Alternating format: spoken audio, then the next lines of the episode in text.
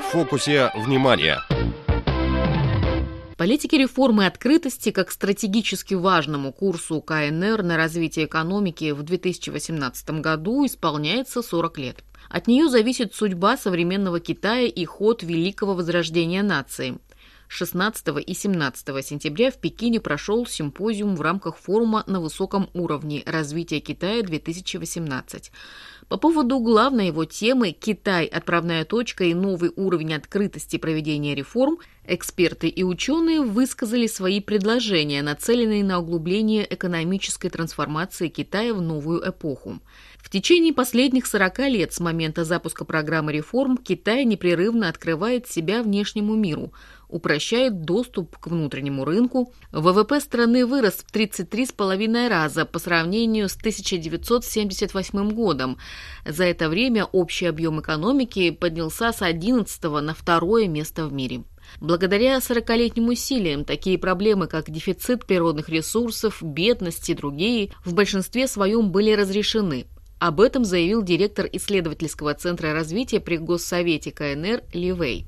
Однако, по словам чиновника, перед Китаем все же стоит немало проблем и вызовов, особенно на фоне заметного увеличения непреодолимых факторов со стороны внешнего мира. Именно поэтому страна должна неизменно следовать курсам политики реформ и открытости. С другой стороны, расширение экономических реформ в Китае неизменно дает миру новые возможности.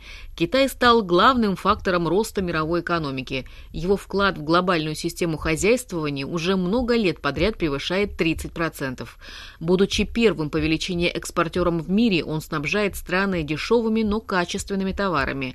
Между тем, являясь вторым в мире импортером, Китай открыл доступ на внутренний рынок с миллиардным числом потребителей для товаров из других других стран. Председатель нью-йоркской компании Альянс Bernstein Holding LP, бывший президент Всемирного банка Роберт Зелик на симпозиуме высказал свое мнение. Он подчеркнул.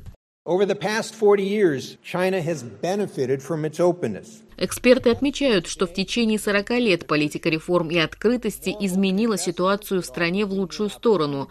Так будет продолжаться и впредь. Более откровенная политика дает больше шансов, повышая качество услуг, углубляет интеграцию глобальной экономики. В наше время торговый протекционизм приводит к значительному росту непреодоленности и наносит удар по возрождающейся мировой экономике. Китайские и иностранные участники симпозиума пришли к выводу о том, что сосредоточенность на своем развитии и трансформация внешнего давления в стимул для продвижения политики реформы открытости – это самая лучшая реакция на вызовы извне. По словам замглавы исследовательского центра развития при Госсовете КНР Ван Имина, Китае решили еще более расширять открытости с учетом реалий развития страны, что и даст новые шансы всему миру. Вот что он сказал. Китай становится более открытым. В июне текущего года был обновлен негативный список по допуску иностранных инвестиций на отечественный рынок. Повышается степень открытости и в сфере услуг и финансов. При этом неустанно наращивается импорт. С 1 июля снизились ввозные пошлины на 1499 наименований потребительских товаров. В ноябре в Шанхае пройдет китайская международная выставка импортных товаров. Здесь нацелены на расширение внешнеторговой деятельности. Кроме того, в стране не оставляют попыток улучшить деловую среду и усилить защиту прав интеллектуальной собственности.